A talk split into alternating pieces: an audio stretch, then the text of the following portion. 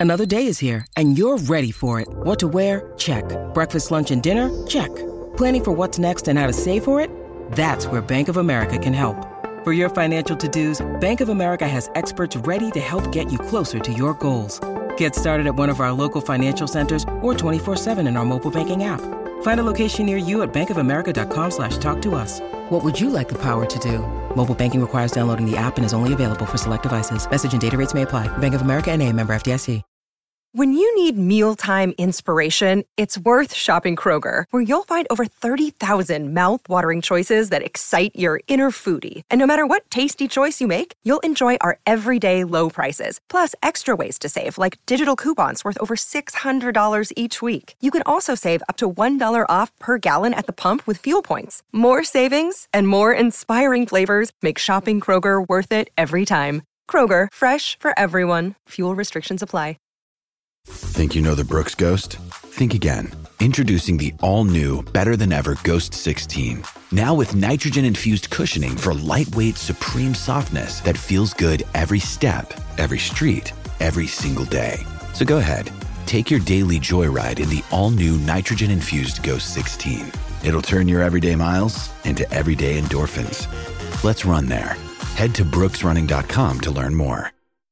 With threats to our nation waiting around every corner, adaptability is more important than ever. When conditions change without notice, quick strategic thinking is crucial. And with obstacles consistently impending, determination is essential in overcoming them. It's this willingness, decisiveness, and resilience that sets Marines apart. With our fighting spirit, we don't just fight battles, we win them. Marines are the constant our nation counts on to fight the unknown. And through adaptable problem solving, we do just that. Learn more at marines.com.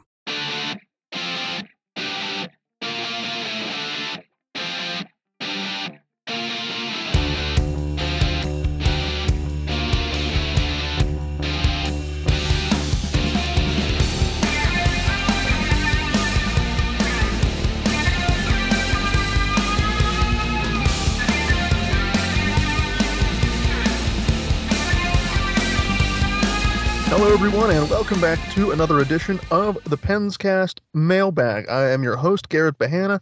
As always, alongside me is fellow contributing writer over at PensBurgh.com and co host of the Penscast and the Penscast Mailbag. It is Robbie Noggle. Robbie, we talked uh, just a couple of days ago, more recently, about Mike Sullivan's uh, the the the hot seat and Mike Sullivan's potential to return and remain as Pittsburgh Penguins head coach. And uh, as we mentioned in last week's episode on on Friday or Saturday, whichever day it went out, uh, we will be scaling back content here at the Skating Penguin Network uh, for the foreseeable future until we get some general manager news, front office news, whatever you want to use to describe it. However, we still will be having a weekly Penscast mailbag episode throughout the off season. So at least, at the very least, from now until whenever a new general manager and front office is put in place, uh, we will be here giving you some some fun and entertaining mailbag topics to uh, to answer. Uh, thanks to your participation on Twitter. So, Robbie, uh, as always, we will get this mailbag underway, and you get question number one here. Question number one comes from Brendan, and he is talking about a potential acquisition of Juuse Saros, a goaltender that you mentioned and we talked about uh, a couple of weeks ago on the podcast. What would it cost to get Juuse Saros, and would you actually pull the trigger and trade for him? For example, would you possibly trade Jake Guentzel, your 2023 first rounder, and goalie prospect Joel Blomqvist for a player like Juuse Saros? Well, if the Predators are in a position where they're moving on from Saros, I think they're going into a at least a moderate type rebuild. Uh, there's still some good pieces there on that team, but Juuse Saros is Predators version basically of Ilya Sorokin in New York with the Islanders. Uh, some good pieces around him, but he is the staple. He is the backbone of what uh, that team is able to do. Uh, and he was really the reason that Nashville was in the playoff fight until the final two or three games in the West. So Saros' price, uh, if he's available, is going to be high. Um, not only his price of uh, acquisition, but also his his contract price.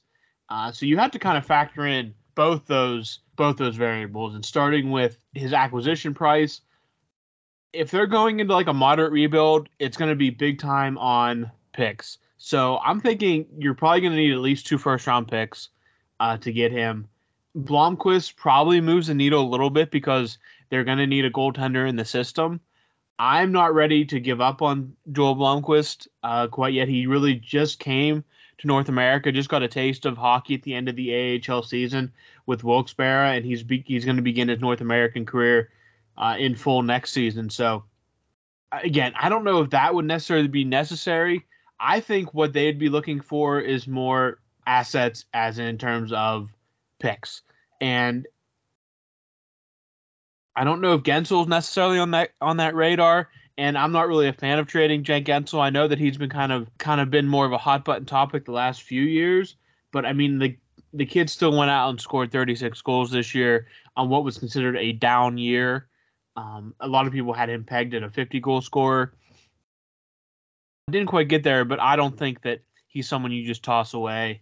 If the option was there and the price is right, then yeah, I make the I make the trade. I'm not sure if Jake Guentzel fits that comfortable price for me, but I'm more comfortable with moving picks, even in a draft like this. I mean, unless may if that pick turns into a top four pick, and you're talking about a potential franchise player uh, in this year's draft, especially how deep it is at the top, maybe you try to go a different direction. But uh, if Saros really would be uh, on the market and the asking price is right, I think you have to make at least have the discussion about bringing him into Pittsburgh. You could probably get the right contract to work. He is that good. He feels immediately feels a massive need for the Penguins in goals. So, I mean, overall, I couldn't say no to it uh, if the price is right, uh, just because I'm that high on Saros. But if they demand too much or his contract price comes in too much, then you know I'm fine with saying uh, I'm fine with moving uh, in a different direction and seeing what else is out there. Like, trading for a goaltender is not easy. Uh, that's why you don't see it done all that often. Uh, at least not. I mean, sometimes you'll see prospect goalies move back and forth, but uh, for the most part, I don't see Saros coming to Pittsburgh unless the deal's right. But if the deal is right, then I'm all for it. Question number two is from Brian. Uh, although it's very weird feeling not being in the playoffs, I'd rather this than be in and get completely embarrassed. Maybe this is a wake up call the organization needed to make the proper changes to compete.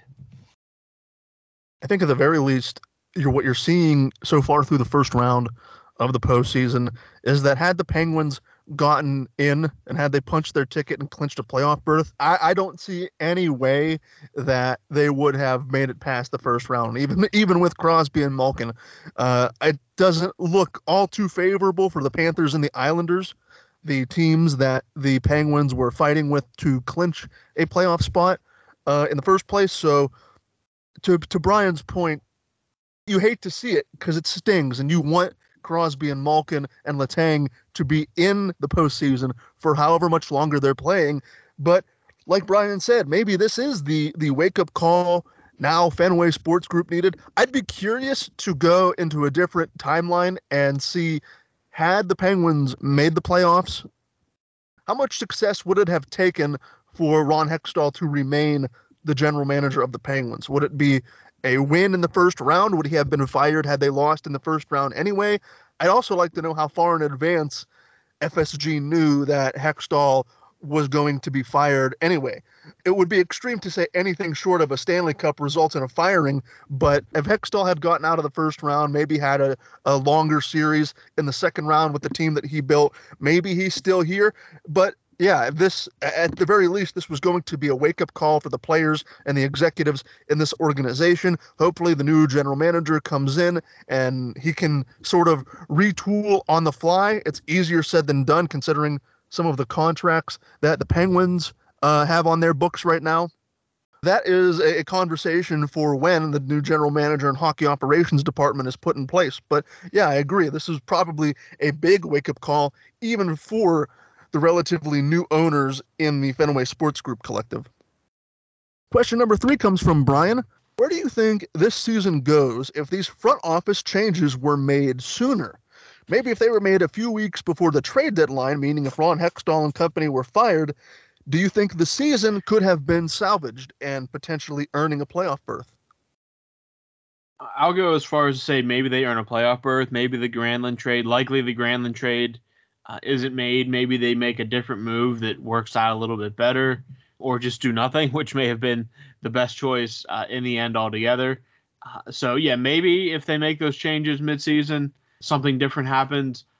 Again, I don't think they wanted to make the change in season just because it seems like Fenway Sports Group has big overhaul plans for the Penguins. Uh, so if any change would have made it made on an interim basis, therefore not much happening, and maybe hey, maybe they still squeak. I mean, even with the the changes they did make, they were within a point of making the playoffs uh, in in the end. So maybe who knows? Maybe they do.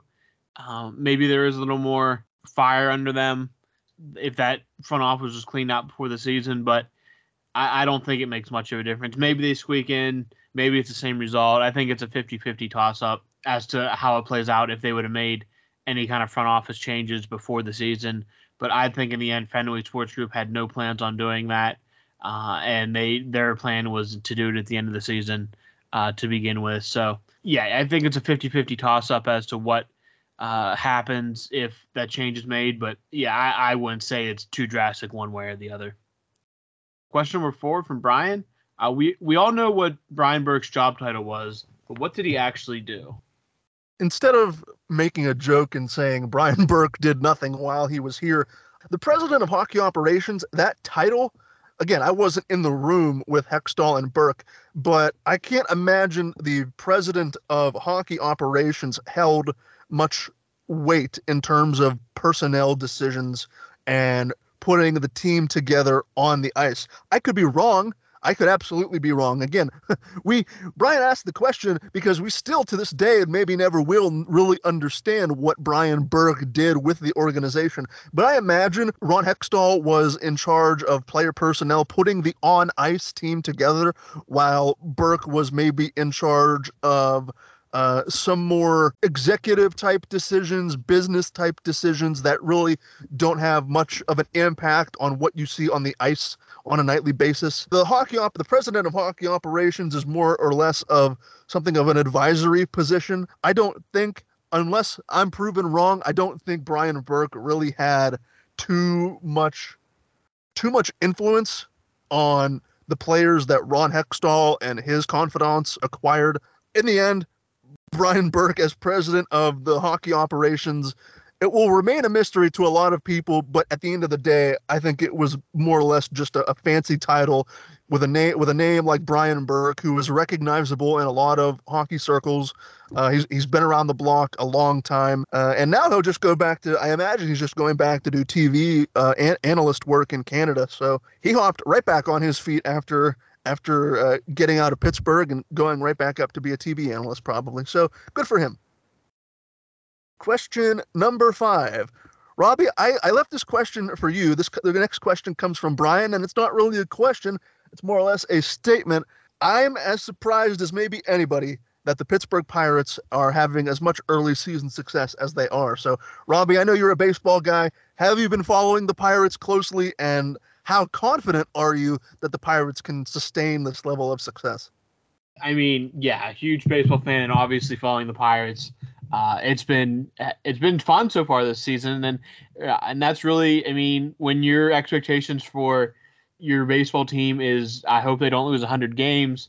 I, anything like this uh, is, it, I'd consider a win, and I'll take that um, over about what the over what the alternative uh, could have been. And see, didn't start off great this season. Struggled. They were one and two out of the gate, and then since then they're what fifteen and five, I think. Uh, just been remarkable since then. They have, as of this recording, they've won seven in a row.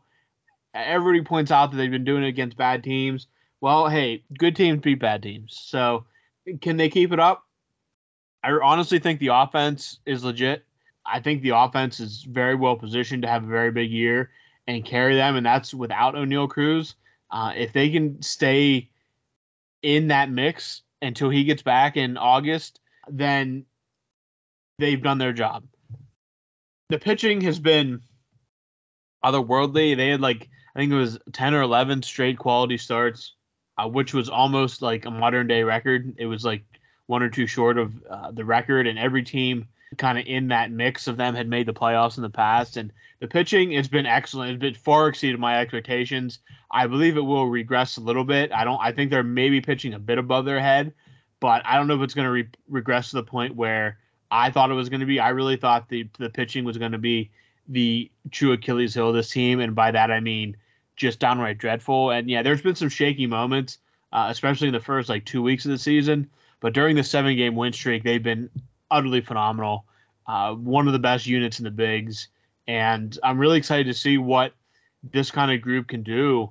Mitch Keller, who has been kind of a whipping boy uh, for Pirates fans, has been very has been excellent, and him being what they thought he's going to be the whole time is an absolutely massive uh, development for this team. And if you're a Pirate fan and you're not happy with this, you're lying or you're not actually paying attention. Nobody expected them to be nine games above 500 uh, at this point. They, as of this recording, currently lead the NL Central. Uh, and they have some big games coming up, though. Some big prove it games against the Dodgers, the Rays. I know the the Blue Jays are in there too. So uh, some prove it games coming up. And hey, obviously they're not going to win out. You're never. I mean, it's baseball. You're not going to win your next 150 some games and end the season like 152 and seven or something like that.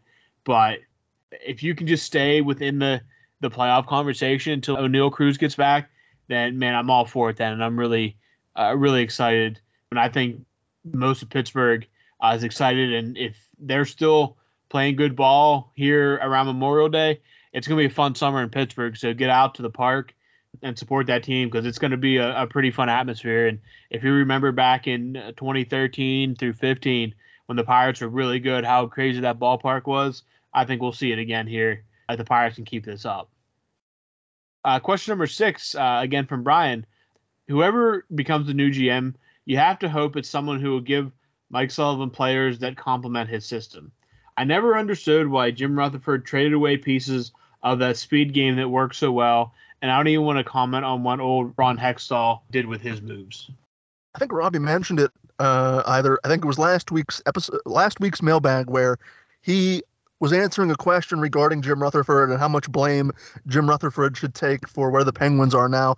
And it comes down to, I think that you could see the beginning of the end happen when Rutherford traded their first over their first round pick for Ryan Reaves because as Robbie mentioned, Tom Wilson got into Rutherford's head at that point and he felt the Penguins were were soft and they didn't have anybody to protect the stars. So that's where that sort of philosophy came in and probably started to butt heads with what Mike Sullivan wanted to do. And that takes me to Ron Hextall. I, I don't even understand the moves that Hextall made. To his credit, him trading for and extending Rickard Rakell was probably the highlight move uh, of his of his tenure. Uh, however, extending Jeff Carter and trading for Mikael Granlund really go against everything that Mike Sullivan, at least publicly, has been saying and how he sort of deploys his team and how he runs the whole operation. And that's what never made sense to me is that Mike Sullivan holds, I would imagine, a hefty amount of sway in that locker room, in that organization as a whole for how long he's been here. Was there really no communication between the general manager and the players he was acquiring and the head coach who has to put the lineup together and has to put the players out on the ice? I mean, if wires were crossed, I'll never understand why the kind of players that were acquired by Hextall and to a lesser extent Jim Rutherford really did not it was like water and oil. It did not mesh well with what Sullivan had success with early on. And granted the stars did get older. They're not really able to play the the kind of a game that they were playing when they were 27 28 29 but even then you're acquiring a player like Ryan Reaves, Mikael Granlund, Jeff Carter all of these guys who really don't do anything with speed. They're not blazing skaters, so uh, it just it doesn't it doesn't make any sense to me. It boggles my mind. I don't know how much communication there was between the coach and the general manager, uh, but again, yeah, it doesn't make any sense given how Sullivan likes to scheme out his team and the the kind of game that he likes to play. Question number seven comes from Brian. I think the team should look for another top four left-handed defenseman to pair with Chris Letang this summer. If Hextall would have done his job and acquired uh, Jakob Chychrun when he cleared all of that cap space, we wouldn't have to have this kind of conversation or even the Mikael Granlund conversation. Robbie, do you think that the Penguins need to beef up their top four this summer? Yeah, the Chychrun trade's going to sit with us for a while, I think, um, especially when you look back at the price that uh, Ottawa paid for him. Just, man, they just dreadful that that was passed up on a team like the Penguins without even making an offer, what it sounds like. Yeah, Chychrun with Chris Letang would be awesome. I believe that is going to be Marcus Pettersson. I think that he's definitely earned at least a shot uh, playing on the top pair with uh, Chris Letang now that Brian Dumoulin will be likely uh, headed elsewhere. But I think that Chychrun, yeah, it's going to be one that we look back on, especially if he plays well in Ottawa, which all indications from his short spell after the trade deadline uh, up there look like he's going to be a perfect fit for them and that young team and what they're trying to do. I don't know what's out there exactly, what the Penguins are willing to trade. I personally believe that Marcus Pettersson's earned that chance. And then you also have to factor in Ty Smith, Pierre Olivier Joseph.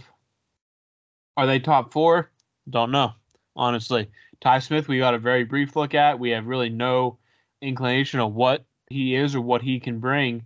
Uh, so it'll be interesting to see how how that all plays out in the coming years. I would give Marcus Pettersson that shot uh, and maybe not make a big splash move on defense.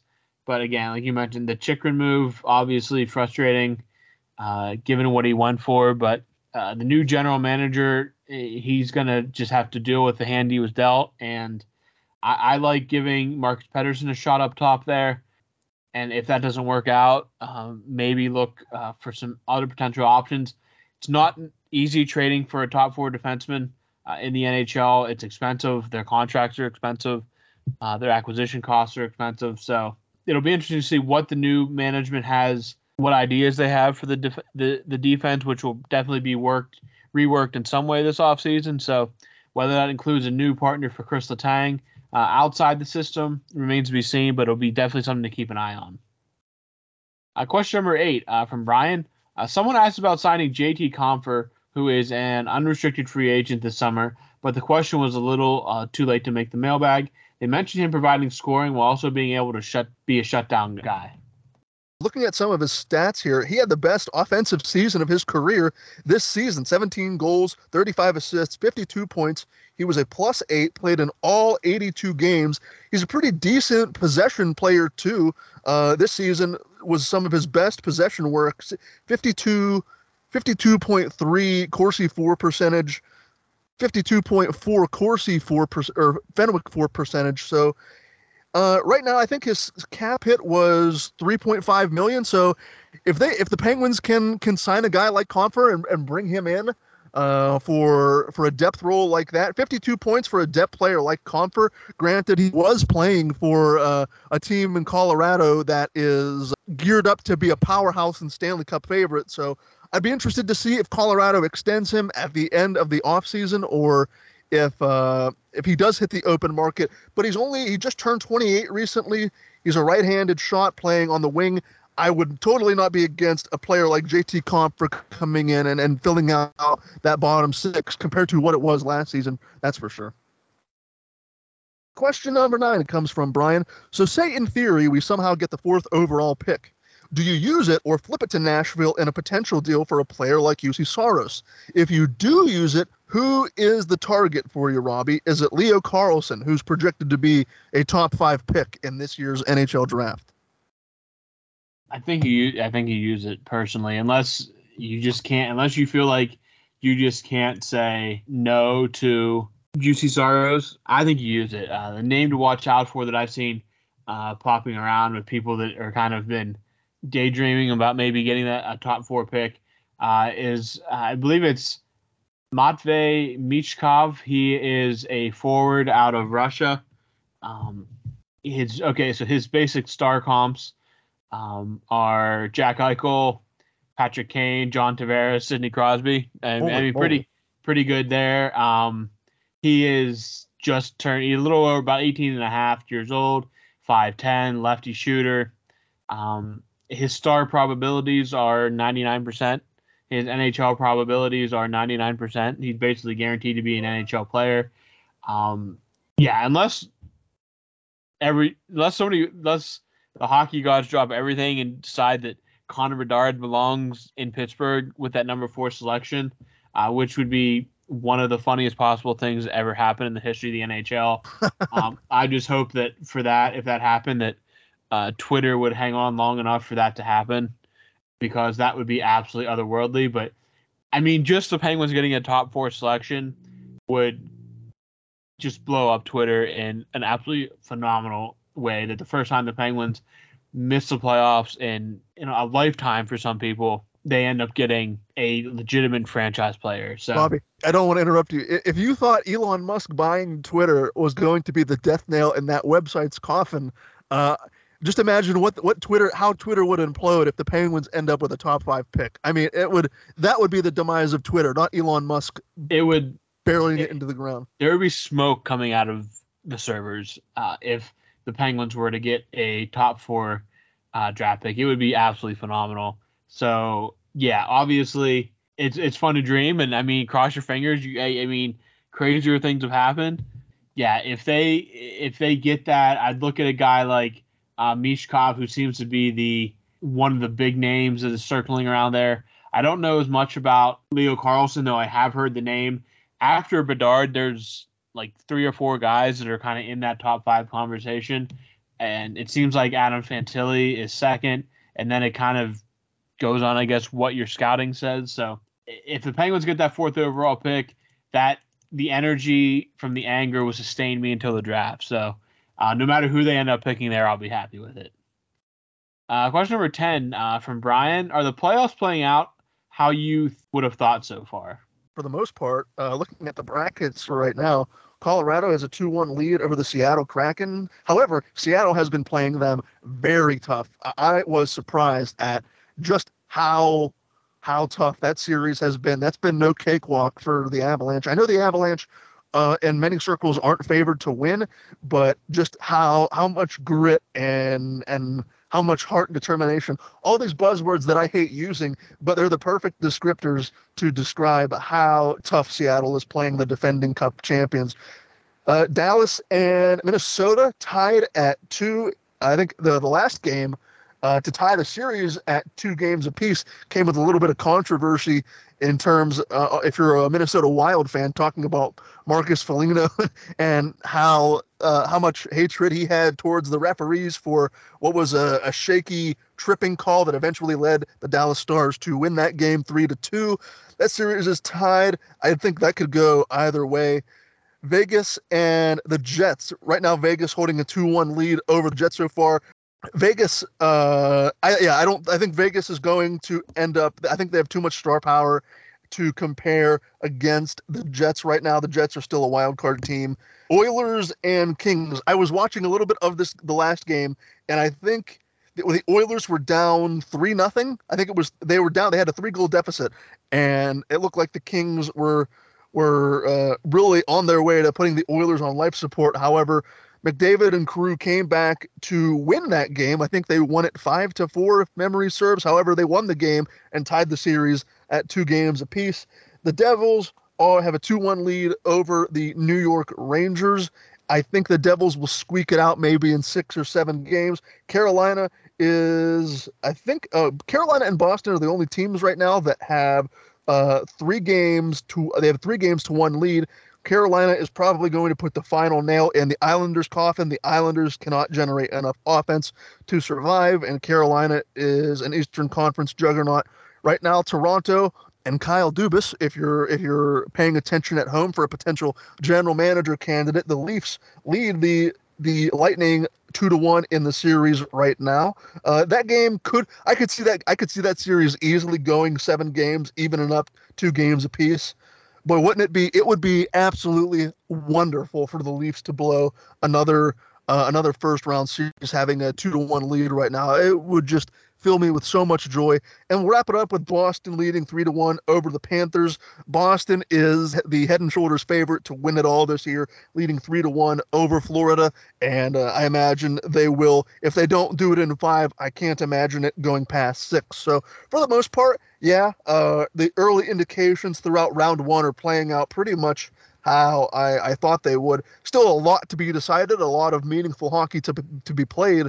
So uh, we'll we'll see what the remainder of the first round has in store for us. But yeah, for the most part, it's been playing out pretty much how I expected it to. Question number eleven comes from Gino. I was watching the Carolina or yeah, Carolina Hurricanes and New York Islanders series today and couldn't help but imagine if the Pens had acquired Brent Burns instead of Jeff Petry. Brent Burns' cap hit on Carolina's roster is 5.28 million, while Petry is 6.25 million. The Canes only paid a third-round pick, Steven Lorentz, and an AHL goalie to get Burns' services. Gino says he can only imagine what the kind of player Burns would be in the black and gold. Robbie, do you agree with Gino's assessment regarding Brett Burns? Yeah, before I answer, I just want to send a, thank you to Evgeny Malkin for uh, tuning into our podcast and submitting Absolutely. Um, a mailbag question. Very, um, very, very nice of him to do that, and hopefully he spreads the word around uh, the Penguins locker room uh, when they get back together uh, in the fall to get everybody listening to the podcast. Uh, so thank you, uh, Gino, for doing that for us. And back to the question. Um, I think this is a very hindsight kind of answer because the season the Penguins got out of Jeff Petry is nothing that I think anyone expected. Uh, Petry came in with a very high pedigree. The cap difference, I mean, you're talking about like a million bucks. Eh, that's not really that much, I'd say. Uh, the Penguins did pay a little bit more to get Petry, but again, Petry came in with a very, I mean, high pedigree of being a great hockey player. Uh, you kind of, if you remember back to the bubble series with the Canadiens, he actually killed the Penguins in that in that qualifying series. Uh, he was such a menace. He's been good going way back to his days in Edmonton. He's been a phenomenal blue line anchor for the teams he's played on. He's been uh, such a steady force. And really, what the Penguins got out of him was completely unforeseen. Nobody expected that to be coming, even with his age. And he showed signs of being being that guy. It just did not pan out. So where they go from here, I don't know. It's easy to say, yeah, if they acquired Brent Burns now, it'd be completely different. But what we saw out of Petry this year was just completely out of the blue. Nobody expected him to struggle like that. When the trade was made, a lot of people were really high on the trade. They thought Petry fit in perfectly with what the Penguins are doing. Unfortunately, didn't work out that way. So we're kind of back to square one uh, with all that. But it's easy to look back in hindsight and say Brent Burns would have been the better option. Uh, but I can't really blame too much on the front office for bringing or making a move like Petry, uh, given really what he had done his entire career. Uh, again, from our good friend uh, Mr. Evgeny Malkin, is keeping Carter as 4C that bad of an option? He obviously doesn't have a, the step he once did, but can still provide offensively at times. He can't. Uh, he cannot kill penalties. Faceoffs don't matter, but he finished uh, top 10 uh, in faceoff win percentage. By trading Granlund Petry, feeing up close to 12 million, uh, the Pens can upgrade a lot. Yeah, the Penguins, if they buy out Jeff Petry and perhaps they do trade, or if they buy out Granlund and perhaps do trade Jeff Petry or buy out Petry, I, I think Petry is staying on the roster next season. And they do have 20 million to work with by default. So I imagine a Granlund buyout is the most logical uh, step forward there. But looking at Jeff Carter, if Carter has to play, and I no ill will towards Jeff Carter, the player, the person. I think I think we've both made that abundantly clear over talking about him for what feels like the last year at this point. No ill will towards him, but look, he's washed. He is absolutely washed and should not be on the ice on a, on a regular basis. He intends on coming back next year to finish out his contract. If he has to play, I guess it would be on the fourth line, but do not put him he cannot go back on the third line. He, he he cannot take those kind of minutes. He'll just get spun around when the opposition is coming into what is the Penguins defensive zone. It would would not be ideal to have Jeff Carter playing any sort of minutes because I think he's just going to be taken advantage of because he can't skate. Yeah, if he gets into the offensive zone, he'll chip in with a goal here and there. Uh, you know, maybe kill some penalties, but I don't want to make it like you're. It's not as simple as perhaps playing the NHL video game and buying out all the bad contracts you don't like. But if you're looking at Mikael Granlund and Jeff Carter, those would have to be the two logical solutions to the two logical contracts for you to buy out this offseason. And you just have to deal with the fact that it may sting in the interim a little bit and hamper you in the interim. You are getting some relief, but the salary cap, with the salary cap projected to skyrocket within the next two to four years, I think, finally rebounding from COVID, I don't think a buyout is going to be that much of a difference to what the Penguins are trying to accomplish now. Take the take the take the hit now. Maximize what you can with Crosby and Malkin. If that means let Granlund and Carter both go and say thanks for your service. We want to go in a different direction that is what I would do. I would not bring Jeff Carter back. I think his best days are obviously, obviously behind him, and uh, I, I, would find perhaps Ryan Poehling has earned the the fourth, the permanent fourth line center role. Perhaps Drew O'Connor, maybe Sam Poulin comes up for more than more than a cup of coffee if uh, he is all well and ready to go. I know he's been playing some center in the uh, in the AHL. So the Penguins do have options if they'd like to get younger, which I think they should be trying to do, getting younger and faster, and creating a a, a more competent, more effective and efficient bottom six. And that you do not do that by continuing to employ the services and continue to dress players like Mikael Granlund and uh, Jeff Carter. Question number 13, the final question. Oh my goodness, I forgot to put the name of the person who submitted this question. So if you're listening and this is your question, uh, my sincere apologies for, for not putting your name from the tweet here. But question number 13 for you, Robbie, the final question. What do you think the best and worst trades are in Penguins history, other than the Francis Samuelsson and Jennings trade for Cullen, Zalapski, and Parker trade, which is clearly the best and the Naslund for Stojanov trade, which is clearly the worst. I mentioned a couple weeks ago uh, the Hossa trade uh, has to be up there for one of the best trades in Penguin history. Didn't result in a cup, but was the first. Oh, hey, we're buying into this the whole thing uh, kind of deal with this next generation of players. Um, the Kessel trade has to be in that conversation uh, as well. I mean, if you look at the the, the trade off, you gave up almost nothing uh, to get Phil Kessel, who was an integral part of two Stanley Cups, arguably could have won a Conn Smythe. So obviously that trade has to be in there. Worst trade, I'll go. I'll go kind of under the radar.